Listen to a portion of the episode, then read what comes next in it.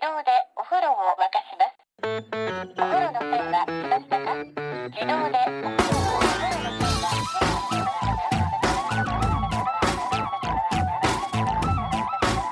Hello?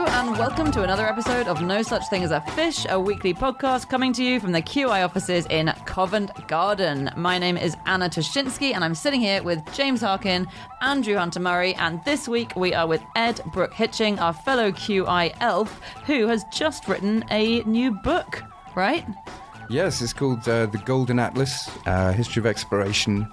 Um, just filled with that kind of sort of quirky QI style facts. Yes, it is a really beautiful looking book full of amazing looking kind of maps and little factoids about exploration. Get it now. Go to Ed's Twitter feed or any bookshop. Oh, after the show. After the show, sorry, get it in, you know, however long it takes to listen to this. Uh, it's available in any bookshop or online. And for now, once again, we're gathered here with our four favourite facts from the last seven days in no particular order. Here we go. Starting with you, Ed. So, my fact is the most experienced sailor aboard Captain Cook's first voyage was a goat. Uh, but yeah, she, she previously sailed around the world. Um, When so when you say she was experienced, she didn't do any sailing. Presumably, she was just think- on milk provision. Yeah, I don't think she was too like nifty with the ropes, if that's what you mean. But but yeah, she'd um, she'd survived uh, like a, a global like a circumnavigation that you know I think she'd survived three shipwrecks as well, Wow. That's Um, pretty amazing. all for her milk. So she was yeah a really impressive. What was she called? Uh, she didn't have a name, but she's known as the well-travelled goat. That is the first animal to travel around the world, and in fact, wasn't she the first female to travel First around the world? Yeah. And they didn't even give her a name. They named That's her the rough. well travelled, and then they put her species name at the end. What's wrong with that? Yeah. But they did. They gave her some jewellery. Like when she returned safe and sound, she went to live in Mile End, and they gave her a, a, a silver collar. Um, she was quite a fancy goat. Um, and then when she died, Dr. Johnson wrote her epitaph.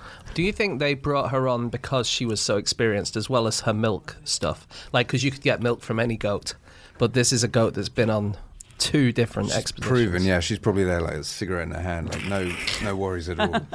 But I guess, well, she could have been thought of as a lucky goat if she'd survived shipwrecks. Yeah, definitely. So that's something. Captain Cook actually once did chase a goat across an entire island. It's true. Was it a big island? I, I don't know. It was a stolen goat, though. was it? So he, Captain Cook was making these voyages around the world, wasn't he? And the first one was scientific, and the other two were discovering, you know, botanical things and land masses, and that frequently things got nicked by the people he encountered, the Aboriginals who he was meeting for the first time, because there wasn't the same sense of property rights and ownership and things like that. Mm. And some things he said, no, we should just let it go. This doesn't matter. And then but other times, when it was an important thing for the mission, he was really a stickler for getting it back. Mm. And he wanted the goat back because the third voyage, one of the m- missions was to introduce European livestock. So pairs of European livestock. So if you've lost one goat, it's very, very hard to get goat breeding. I can't believe they didn't bring a spare, though. Because Uh, you'd, you'd assume that a couple might go. I would have brought five or six, I think. Yeah, I mean, if we can just stock six ships worth of stuff, then that's fine. I think it was quite crowded for space on these ships, Anna. Fair enough. You have been the worst on Noah's Ark. Why have you only got two of everything? we What if bring one is 20 of stolen? everything. What if these two don't fancy each other? Well, a lot of room on the ship would have been taken up with sauerkraut. They brought several tons of sauerkraut because Captain Cook was one of the first to realise that scurvy um, could be treated with like vitamins, and he didn't quite understand why. Um, but he had to convince no one liked sauerkraut. So the way that he convinced his crew to eat it was to serve his officers like in a really fancy uh, way, and so the crew would get jealous and think, "Oh, this must be something worth." Oh, Stuffing like a nouvelle cuisine sauerkraut. Yeah, exactly. Sort of a nice sort of white tablecloth, just a, just a dump load of sauerkraut. That's really clever.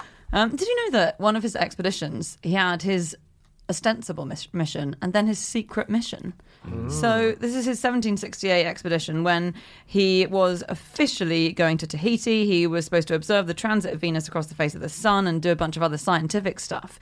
But the British government told him, do this, but here's a sealed envelope. And when you've done that, you're allowed to open this sealed envelope and that contains the secret information for what you're actually supposed to do. It's like Taskmaster. it was such an extreme long episode of Taskmaster.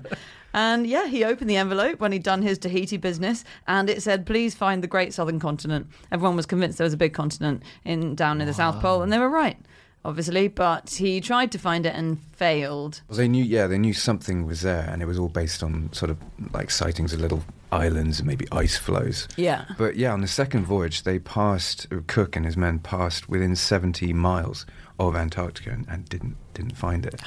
Wow. So Yeah, so frustrating. Look, How do we know? Did they leave footprints in the sea? What of where they went? Yeah. No, they had maps. They recorded where Oh they yeah, they were writing it all down. The whole point of this book is it's full of maps. Question to ask a man who's written a book of atlases and maps and How do we know where any of these people went? then? It footprints in doesn't the make any sea. sense. Footprints in the sea. Yeah, Um, I've been reading about the ship itself, the Endeavour. This is a very Oh, yeah. famous ship, but it was so it was such an unglamorous ship. So it was a coal-carrying ship, which is not you know very glam. It wasn't very fast. It could only go about six or seven knots, nautical miles an hour, and um, but nonetheless, it was incredibly hardy because it was designed to carry coal around and it was built to last. So it um, did all these voyages. It hit the Great Barrier Reef once. He just bumped into the Great Barrier Reef, and it tore a hole in the side of the ship. And they had to dump six cannon overboard immediately so it wouldn't sink. Probably damaged the coral as well. Oh yeah, but who cares? I It's mean, coral. I was just thinking that's effectively a footprint of the sea, isn't it? yes. That's how we know. Sorry, I didn't mean that about who cares. It's coral. I care a lot about the Great Barrier Reef. Sorry, I, I get it. But scientists spent 200 years trying to find the cannon that he ditched overboard. And they knew that he'd been around there because they left charts and maps saying where they'd been.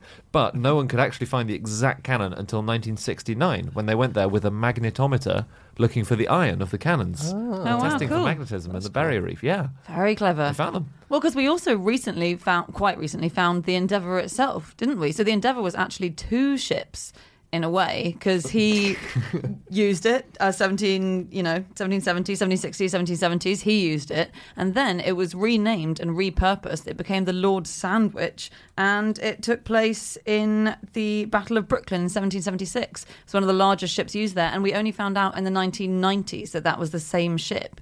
So I find that really weird that ships are fully repurposed. But Lord, it was called the Lord Sandwich. Captain Cook was killed on the Sandwich Islands. It all comes full circle. Like the world he travelled around. Um, yeah, he was. Um, what happened to him? He was. Ah. he was baked, was he, Well, or put in a big pot yeah, or something? There's a big popular myth that he was eaten, wasn't there? But yeah, he, he wasn't eaten. He was just baked, so his bones could be removed and treated respectfully.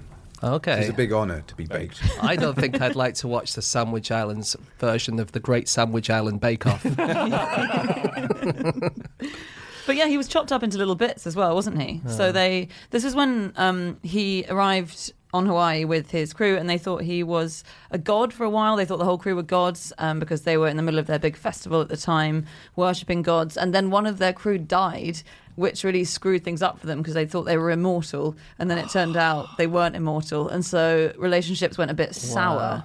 And then he sailed away, and then rough seas swept him back, and they got into fights and they ended up killing him. But the um, the Hawaiians came and delivered all his bones in a sack, didn't they? I think one of his um, compatriots said. There's another weird link. You said that Dr. Johnson wrote the epitaph for the goat, Yeah. the well-travelled goat. So this was after one of Captain Cook's missions. He brought back a kangaroo. They discovered so much new stuff. Um, they brought back 30,000 botanical species, 250 new fish, and five mammals, including a kangaroo. And this is a story of a dinner in 1773 where Dr. Johnson was so excited that Captain Cook had discovered a kangaroo that he did an impression of it for all the other guests, despite the fact he'd never seen one. Okay, so here's the account. He stood erect, put out his hands like feelers. This is Dr. Johnson. He put out his hands like feelers and, gathering up the tails of his huge brown coat so as to resemble the pouch of the animal, made two or three vigorous bounds across the room. What? I mean, considering he's never seen one before, that does sound like a kangaroo, doesn't Yeah. it? It's perfect. I would have been fooled. Uh, why do we keep calling him Captain Cook when he wasn't a captain? Ooh.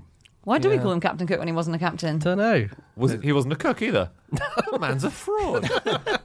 I assumed he was a naval captain. He was a lieutenant when he was on Endeavour, uh, and then when he came back to England, he was given the rank of commander. And then, it, by 1775, he became a post captain, which was even better than a captain, Right. but he was never actually a captain. That's so funny. Yeah.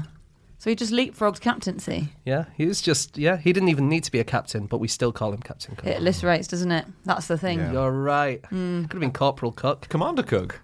He was Yeah. a commander. Yeah. Is yeah, a commander true. someone who's a captain of two ships, more than one ship?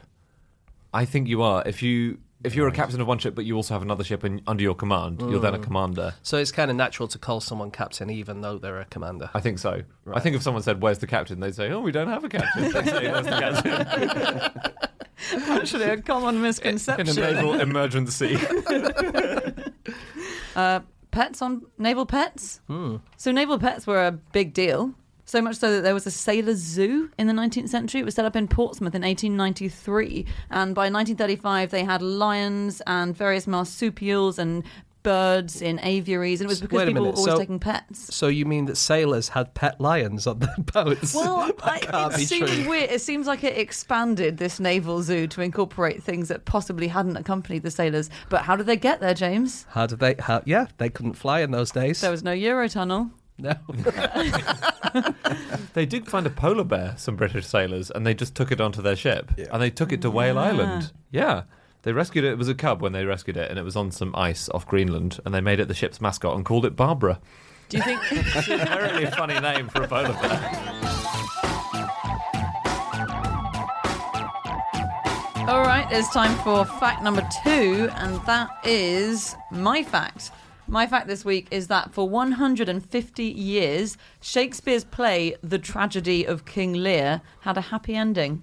Did they still call it the tragedy of? No, they didn't. They, No. they slightly tweaked the title because they thought it might not work. So this is I read this in the conversation and I can't believe I didn't know it. But basically, people didn't like the fact that King Lear had a sad ending, which spoiler alert, it does have a really really sad ending.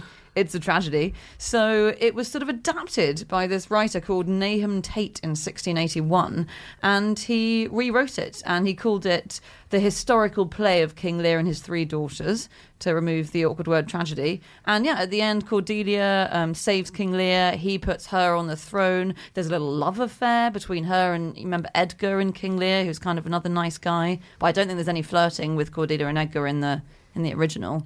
And Right. um, yeah, everyone lives happily ever after. So in the original, Lear dies, Cordelia dies, everyone dies. Everyone Almost dies. everyone. There's a tiny all closing speech. We Yeah. all die, Andy. Uh, yeah, this all right. It's a very concertina and series of deaths. Let's put it that way. It's a Um, classic Shakespeare tragedy, isn't it? Where within the space of about five minutes, about Yeah. 12 people drop dead one after the It's a other. very high body count. Do you think he just gets to the end? and He's like, "Oh, I've only got hundred words left.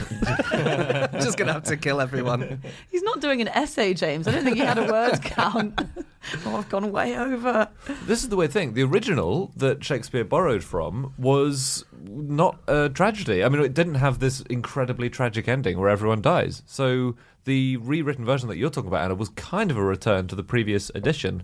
There Yeah. was an ancient version called, there's a thing called Holinshed's Chronicles, which has a lot of stories of kings, and Shakespeare got a load of plots from that. But King Lear, Shakespeare's version, was in 1606, and it drew heavily on a play from 1594. That's crazy, isn't it? There was, the play was Yeah. called The True Chronicle History of the Life and Death of King Lear and his three daughters. But That guy's still going to be alive, probably. Yeah, He's and still alive. pissed off. I mean, uh, that is like remaking Die Hard. That was about 30 years ago. This is about half the di- time from Die Hard till now. Yeah, but Die Hard Two was much closer than that. Yeah but it wasn't a remake by don't think- people. Did the was- Die Hard makers sue the makers of Die Hard 2 for stealing their idea? Actually, what about um, Mary Poppins? They're about to redo that, aren't they? Or maybe they just have. That's true. That's controversial. And that was about 50 years ago, wasn't it? yeah. Yeah. So people are saying that's too soon. So maybe this is why he had to kill off all the characters so that it wasn't too close to the original that he could be Maybe. sued.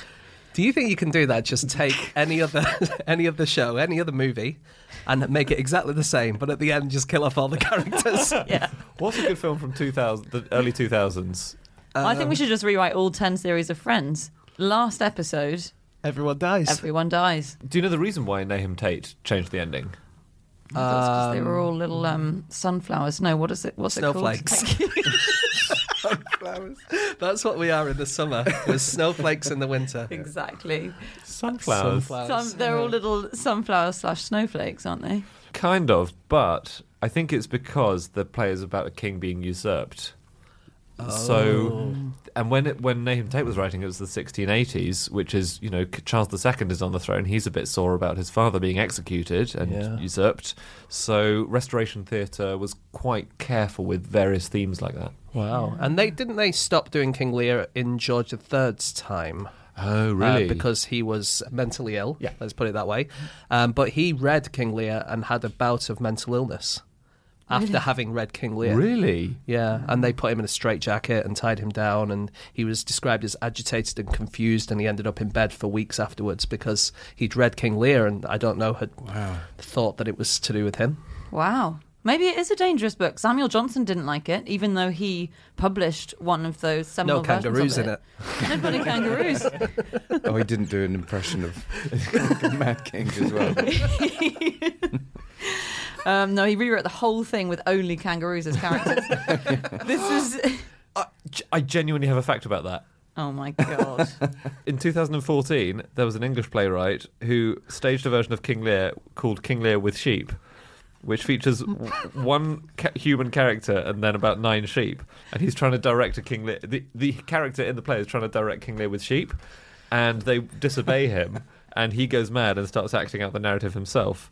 And she said, I wanted to use the idea of non cooperative actors to explore the themes of King Lear, because there's a big scene where Cordelia doesn't do anything when she's told to.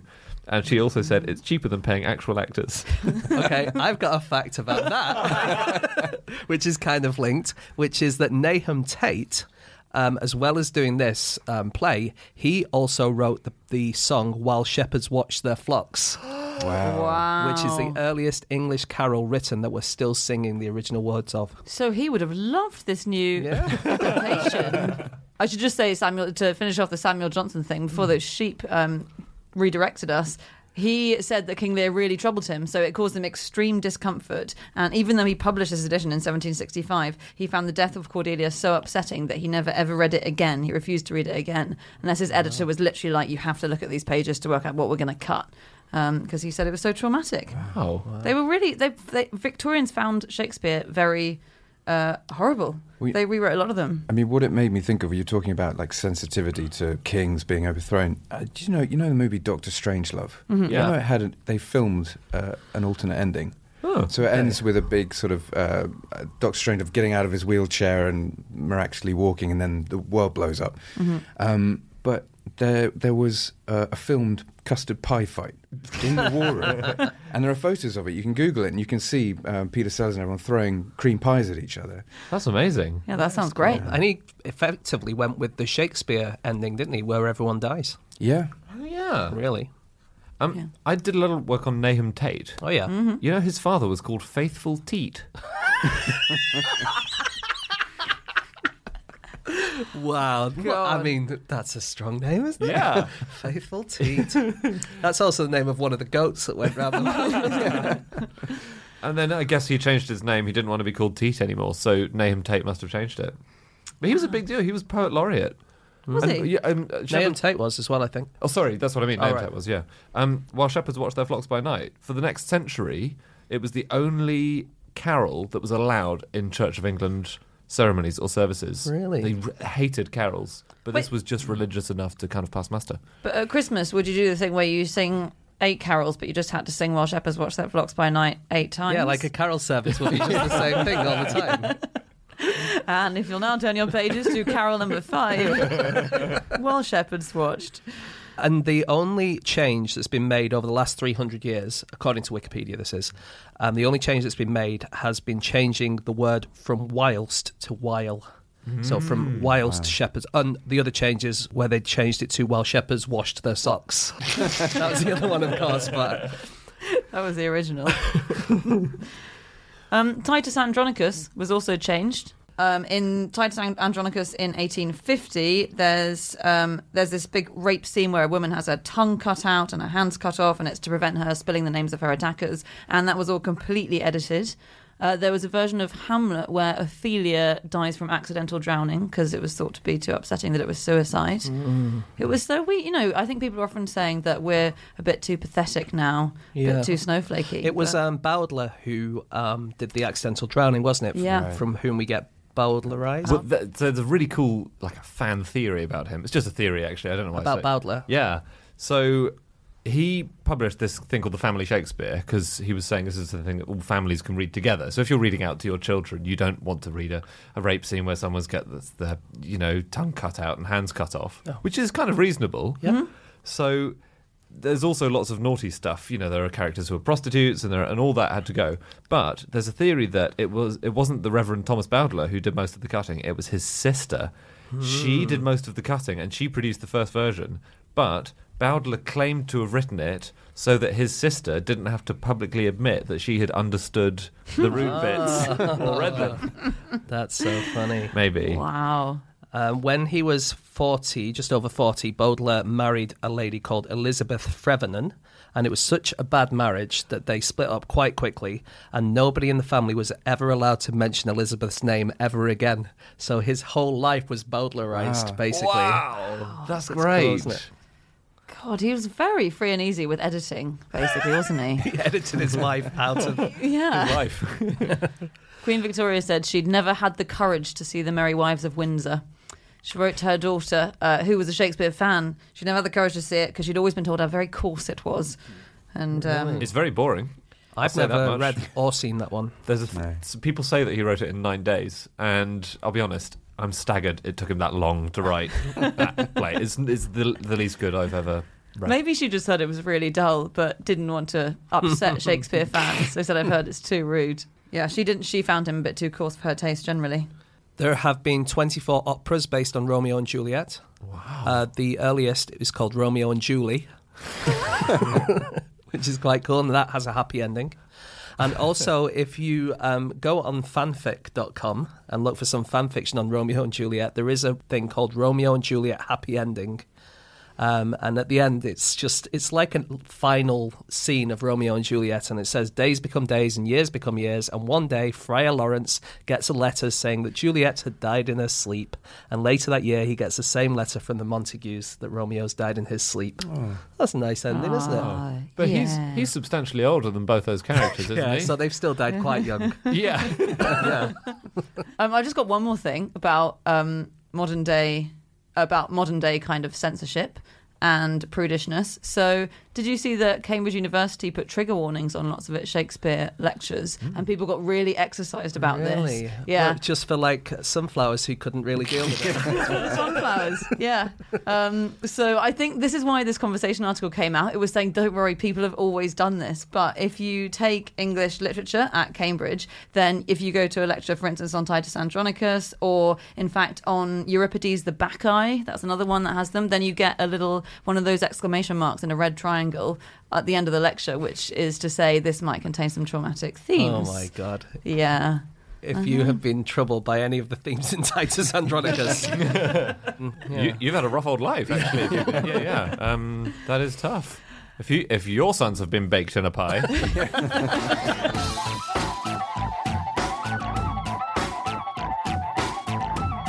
Okay, let's move on to fact number three, and that is Andy's fact.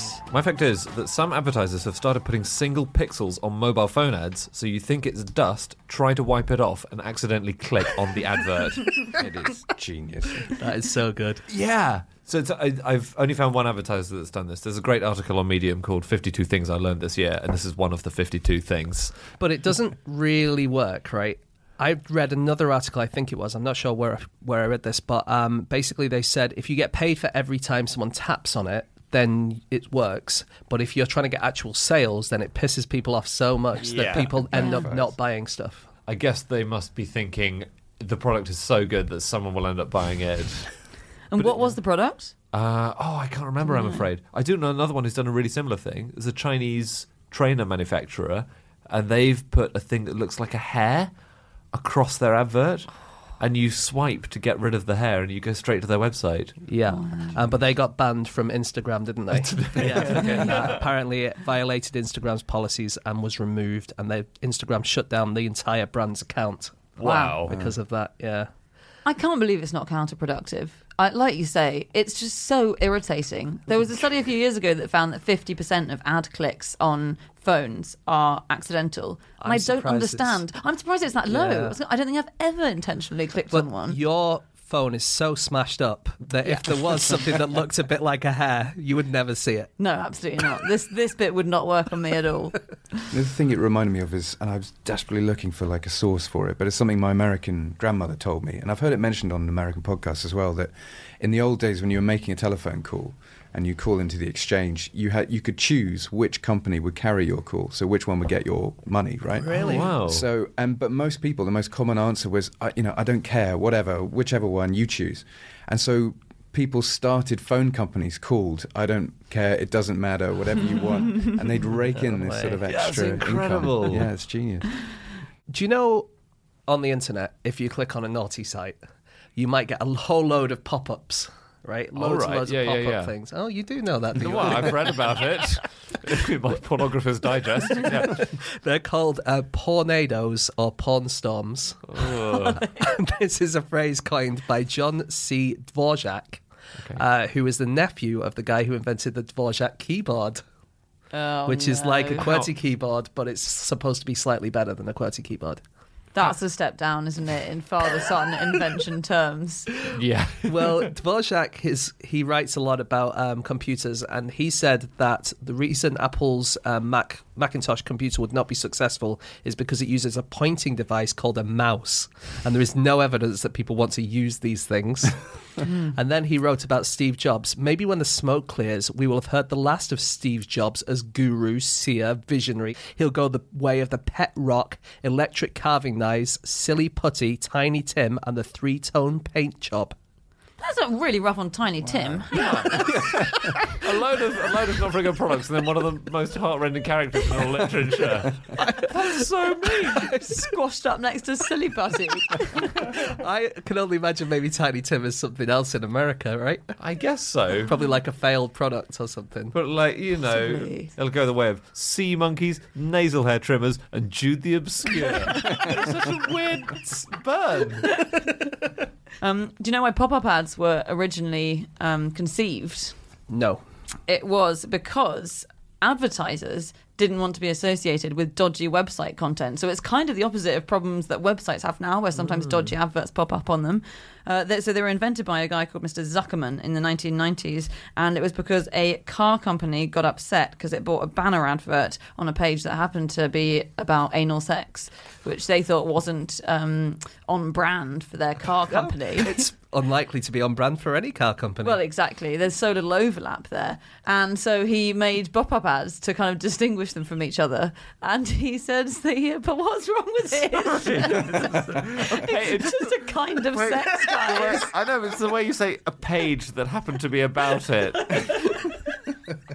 By chance, it was an anal sex theme page. Oh, they exist, Andy. I suppose so. They're out there. Hang on, the the car adverts were popping up on this themed page. Yeah, yeah, yeah. Right. There was all sorts of things popping up. They weren't up for it, so he designed them this pop-up thing, which is supposed to say, "Look, this pop-up has nothing to do with the content of this web page. But he's really apologised for it now. He says he feels terribly guilty because he knows that pop-ups are the most annoying thing on the internet. But his intentions were good. He didn't want cars to be associated with sexual positions. So other stupid, creative ways of advertising. um, Domino's this year advertised in potholes. So this is a thing where they've now got a sideline in fixing potholes on roads across America, and you can actually request that they come and fix your pothole if you're in America. And I, I think it's an advertising campaign. Otherwise, they're just really good guys. But it's called um, it's called Paving for Pizza, and they partner with various like local administrations and say, hey, have you got any potholes that need doing? And they send out their pizza delivery guys who do a sideline in kind of tarmac filling, and then they fill in the potholes, and then they fill in the pothole with a little Domino's pizza With logo. A pizza. Oh, It's, okay. yeah, it's not very long lasting at all. wow. That's quite good, isn't it? That's Yeah. a good idea. So they get their logo on the road. But Yeah. everyone gets flat roads, so everyone's a winner. wow. Apart from the other pizza manufacturers. yeah. Yeah. Papa John is furious. The justification was that potholes damage pizzas, so they're actually saving the pizzas because on the way they'll get bumped up and down. They actually put a GoPro inside a pizza box and had people watch the traumatic journey they have to go through to make it to their destination. Wow. Uh, KFC advertises on fire hydrants. Uh, they did this, I think, a couple of years ago. They'll pay people to let them fix their fire hydrants if they're broken. They did this in Indianapolis. So they paid, I think, $5,000 to say, Can we fix your fire hydrant? And the town was like, Yeah, great. And then they sort of put some KFC advertising on top of it. But they do also fill up the fire hydrant with chicken, which is but then all the fires smell delicious. Uh, you don't mind burning to a crisp with a delicious smell of KFC all around you.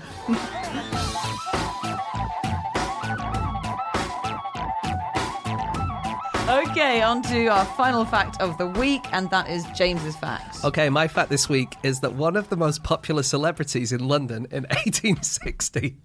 In 1860 was an oyster who could whistle. I mean, one of the most popular. It's so exciting. Also, who could whistle? Not that good. it was a person. Once, once you whistle, you get personhood, I think. I think so. Um, it didn't have a name, a bit like that goat, actually. Oh. Yeah, thinking about it. Um, but yeah, so I mean, what is the most popular? I'm saying it's the most popular because a lot of people went to see it. Yeah. It was in Panto. So- that's quite popular. Uh, but this is a guy called George Pearkes, P E A R K E S, and he was an oysterman and a dealer in spruce ginger beer and British wines. So he's a wine seller and an oyster seller, and he was sleeping in his house and he was kept awake every night by this whistling. No, he wasn't. He really was. He really was. And so he thought that it was a policeman who was walking past every day whistling. so anyway, so um, the whistling got louder and louder, and then eventually he thought he was being burgled. He said, uh, presumably by a whistling burglar. I don't know why a burglar would whistle, but yeah, he did that. And eventually he went downstairs with a pistol to get this burglar, and he found out that the source of the sound was one of his oysters. And it seems that what might have happened is that the oyster had a little hole in it, and whenever it was filtering food, so moving the water backwards and forwards, it was making a whistling sound. Right. Okay, and as soon as this became well known, it was mentioned in Punch and a few other uh, things. Suddenly, everyone came round and wanted to see this oyster that could whistle, uh, and even William Makepeace Thackeray went to see it and wrote about it. Uh, and he said that he was there when an American gentleman declared that the oyster could not hold a candle to one he- he knew of in Massachusetts that could whistle Yankee Doodle from beginning to end. No, he could I don't not. think that one's true. Nice. But there is definitely was this oyster in 1860, and it was famous, and it was in London, and it could whistle. That's amazing. It's mad. Sorry, I've been reading a book by Thackeray, so the idea of this literary hero going to see the whistling oyster on his day off is incredible. Can you see the influence of the Whistling Oyster on the kind of plot and themes Very of much. Vanity Fair? Absolutely. Yeah. Yeah. Imagine having that guy working as your PR man because that is an unbelievable PR trick. Just claim you got a whistling oyster and managed to get half of London to come and see it. It's amazing. Why they? Why? How boring was life? Life was hard, Yeah. but whistle. Okay. I mean, if there was a, this was in Covent Garden, right, which is where mm. we are now. Mm. If there was hundred meters away, there was a whistling oyster, which you'd read about in a magazine. Are you telling me, as a QI researcher, that you wouldn't be curious enough to go and see it? I do get pretty desperate to get away from you guys. I might go and see it. I don't. Did people pay? They didn't pay. Only with their time. they didn't pay, they, but it meant that it got people into his shop. Uh, and then the oyster, like I said, made a cameo appearance in a pantomime staged at Drury Lane in 1860. That's incredible. Who did he play? Dick Whittington. he mostly played some whistling character with a shell. It would be really funny though to dress the oyster up in a big costume, wouldn't it? It would be amazing. Put a little bindle over his shoulder. Yeah. In the 1830s, just on paying for attractions, in the 1830s, you could pay a shilling to see a vase. Which Could it even whistle? uh, if it didn't even whistle, maybe if you blew into it the right way. It was the Royal Clarence vase. Uh, it was made for King George IV. Took workers three years, which is too long to make one vase. and if you paid a shilling, you could go and see it. wow. Didn't Well- even have flowers in it. What was on it? Uh, don't don't know. It was kind of go- It was made partly of gold and glass and enamel. I all the remember I paid I paid 20 quid to go and see Damien Hirst's skull, which had diamonds on it. That's not much worse than that, is it? No, you're right. You're a, you're a dupe. Oh. I've got another famous oyster. God. This is from the Sailors magazine of 1840, um, which I've not checked how uh, reliable it is in general. But this is what they say. There's a gentleman from Christchurch in Salisbury who keeps a pet oyster of the largest and finest breed. It has proved itself an excellent mouser, having already killed. no. Having already killed five mice by crushing the heads of such as tempted by it as a meal. Um, they had the temerity to intrude their noses within his bivalvular clutches, and then he crushed their heads. So that's not true, is it? when you you haven't checked that, what was it? The Sailors newsletter. Sailors magazine of Sailors magazine. 1840. yeah, it doesn't sound very true, does it? Yeah, I think you have checked it and you found it to be wanting in terms of truthfulness. Um, New Orleans. Hmm. Uh, there used to be an act. Just what I was tr- trying to find things about celebrities and oysters. Yeah. So there used to be an act in New Orleans. Um, this was actually a lady who was Elvis Presley's cousin. She was called Kitty West. And she had an act called Evangeline the Oyster Girl in the 1940s, uh, which was a striptease which began in an enormous and slowly opening oyster shell. Oh, so like that. Is it Botticelli painting where she's inside a huge clam? Exactly, yeah. Venus of. Exactly like that. But how did she make the shell open? Because you have to get professional shuckers to be able to open an oyster shell. I think there's a professional shucker by the side, a massive Yeah. lever. It'd be funny if the act was a slowly closing oyster shell. I was looking for um, like entertainers like the oyster that we might have found around Covent Garden, Yep. and there's uh, you could have seen in 1830 Spelterini and his living ass.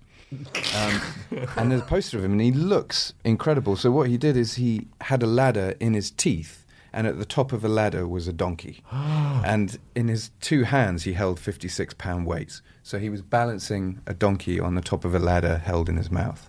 Wow. God, I'm kind of impressed by the donkey as well, being able to stay at the top of a ladder. Yeah, it's a pretty chilled out Yeah. donkey. to be- Yeah. yeah. Yeah, That's who's incredible. So, and apparently a li- there was a Liverpudlian guy called Sam Wilde who did the same thing. And when they were nobbing the crowd, which is, which is, the, which Sorry. is the name for passing around the hat. you Of know, course it is. money, Yeah, right? sure. Yeah. Yeah, yeah. Um, and they'd say, "Oh, we've got to have just one more shilling, ladies and gentlemen." Then up goes the donkey.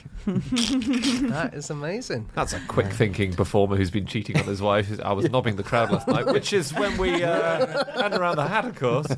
Um, amazing that you had one guy who was doing that, and he was obviously so popular that another guy decided, I'm going to do that exact same thing. How hard could it be? It's like the guys in Yoda masks, isn't it? It's like a much more impressive version of that. Yeah. In Yeah. Trafalgar Square, you frequently have three or four guys in Yoda masks. You do. And similarly with them and with this guy, you think they'd just do one little twist, like maybe have a goat, not a donkey.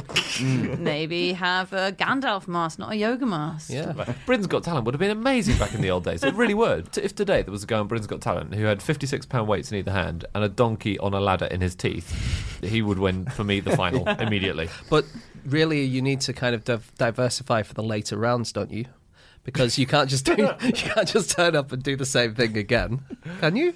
I I've guess- never watched it, but I assume they do different things. I guess you must, and that's the tragedy of Britain's Got Talent because this guy deserves to win forever. But you could dumb it down, so you could start by holding a chair with a cat on it. So one thing go- uh, you mentioned uh, policemen and whistles, and I just, Oh, yeah. I did wonder when about that. What did they use? What did we use before whistles? Right, and it might, it might be common knowledge, but in um, the design of the police whistle came in in like 1883, and it was out of a competition. A guy called Joseph Hudson. Um, but before that, they had hand rattles. The police. really? Ragga, ragga, That's ragga, ragga really good. Like soccer referees use whistles, but before that, they used to just wave handkerchiefs, or something. yeah.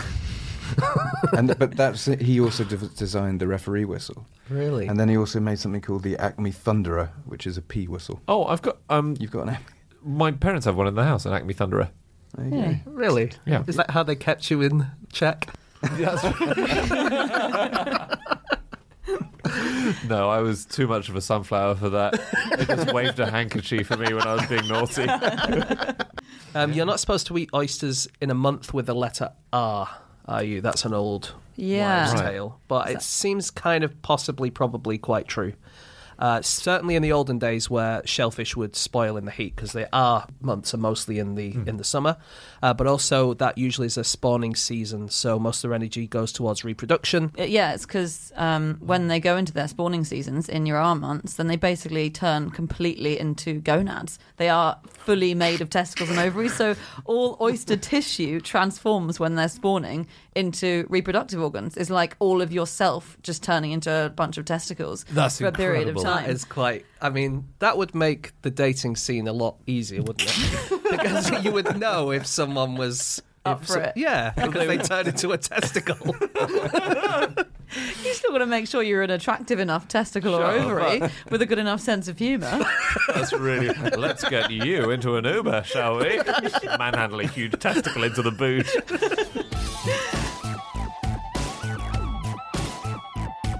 Okay, that's it. That's all of our facts. Thank you so much for listening. We'll be back again next week with another four facts. And in the meantime, you can catch us on our Twitter feeds or you can catch these guys on their Twitter feeds. So James is on, At James Harkin. Andy's on, At Andrew Hunter M. Ed is At Fox Tosser.